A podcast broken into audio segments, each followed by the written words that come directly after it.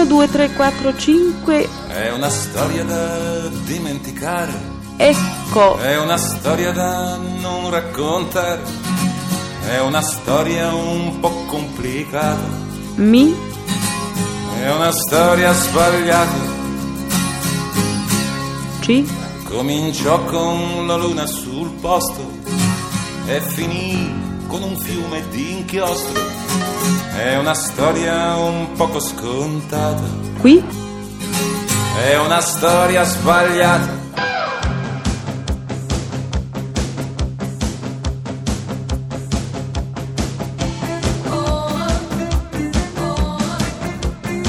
Pezzi da 90.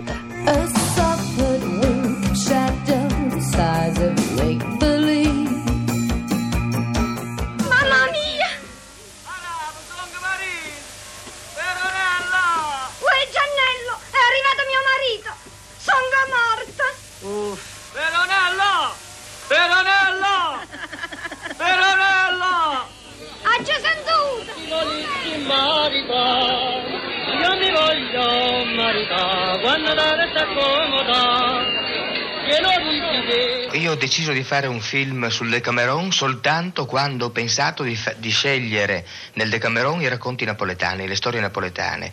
Cioè soltanto a questo punto ho deciso di fare il Decameron. Però eh, farò anche una certa coazione e, cioè, e porterò a Napoli, ambienterò a Napoli certi racconti del Boccaccio ambientati invece altrove. Cioè l'idea è di fare le storie napoletane del Decameron e di fare un grande film mm, popolare napoletano. Il napoletano che cosa sarà allora per lei? O i napoletani che prenderanno parte al suo film? E I napoletani saranno intanto se stessi, che io guarderò con quest'occhio realistico e critico insieme, ma eh, sono anche eh, l'ultimo momento autenticamente popolare che posso trovare in questo momento in Italia. Cioè in realtà, perché in conclusione ho scelto Napoli? Per una serie di, di selezioni o di esclusioni. Nel momento in cui eh, ho pensato di fare un film profondamente popolare, nel senso proprio tipico, classico di questa parola, ho dovuto escludere piano piano tutti gli altri possibili ambienti. Mi è rimasto Napoli fatalmente, perché Napoli proprio fatalmente, storicamente oggi, è la città d'Italia, il luogo d'Italia dove il popolo è rimasto più autenticamente se stesso, simile a quello che era nell'Ottocento, nel Settecento, nel Medioevo. Storia diversa per gente normale.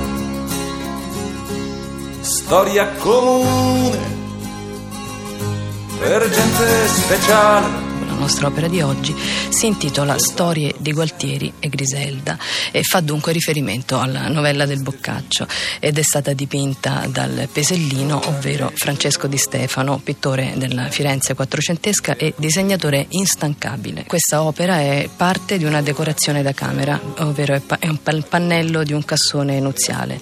Nei cassoni venivano riposti gli oggetti propri delle camere da letto, in genere la dote della sposa, ed erano illustrati con immagini edificanti. Erano opere che servivano come ammonimento ai novelli sposi e nel caso in questione, come vedremo più che altro alla novella sposa. Le figure in primo piano sono tre, a sinistra c'è un giovane mm, e, e questo giovane tende le mani verso una ragazza completamente nuda. Fra questi due giovani eh, c'è un uomo anziano con il capo scoperto e i capelli bianchi che sembra in tutta la sua figura una sorta di mercante. Sappiamo appunto, mm, conoscendo la novella del Boccaccio, che eh, il giovane eh, con cappello e mantello è Gualtieri, è il futuro marito di Griselda, che è appunto la ragazza nuda, e l'uomo anziano alle loro spalle deve essere senz'altro il padre di lei. Cos'altro ti serve da queste vite? Ora che il cielo al centro le ha colpite. Ora che il cielo ai bordi le ha scolpite. Io ci vedo. Io ci vedo. Ah! Eh, eh, aiuto! Aiuto! Oi! Oi! Oi! Che cosa stai facendo, puttana? Voi ci vedete, ci vedete!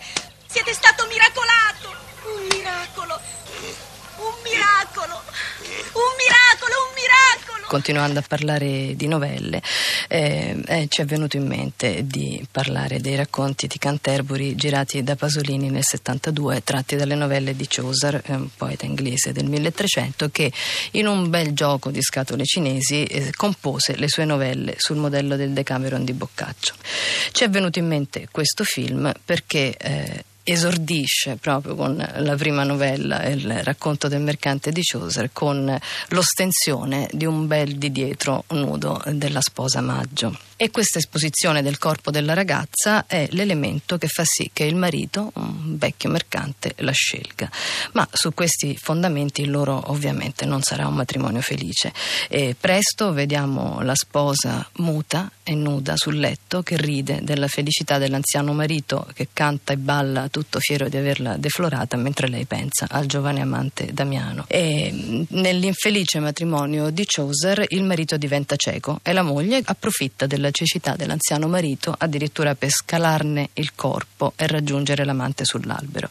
Ma al cornuto torna alla vista durante la consumazione dell'adulterio ed è tale la sua gioia di miracolato che decide di dimenticare tutto. Del mondo antico e del mondo futuro era rimasta solo la bellezza e tu, povera sorellina minore, quella che corre dietro ai fratelli più grandi e ride e piange con loro per imitarli e si mette addosso le loro sciarpette, tocca non vista i loro libri, i loro coltellini.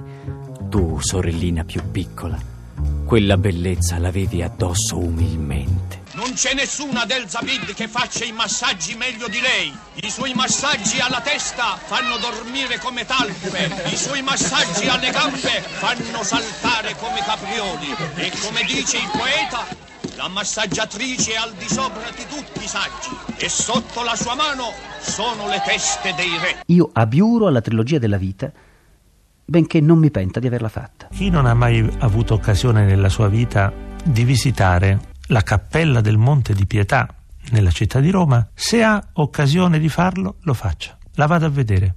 Qui c'è un inno alla bellezza, alla vita al desiderio di vivere la vita nel modo migliore, più alto, più sereno, più pacificato, più pieno di sé e dell'altro, attraverso una sequenza memorabile e magistrale di opere d'arte. A cosa mi induce la Biura alla trilogia?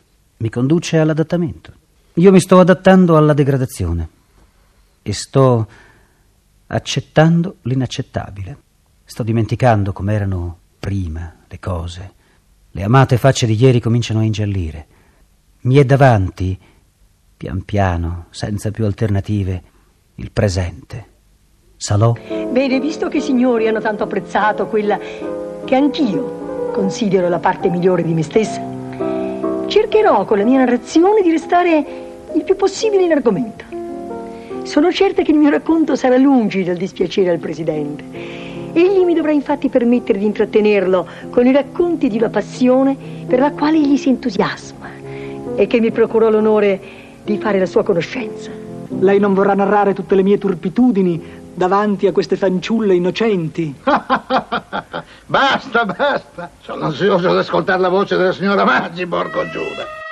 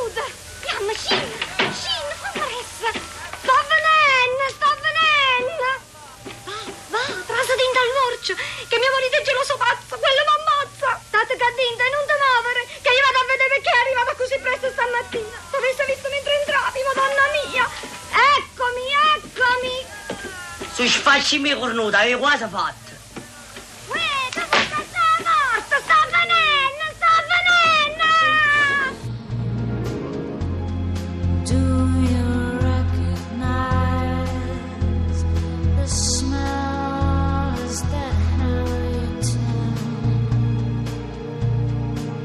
has supplied? Pezzi da 90.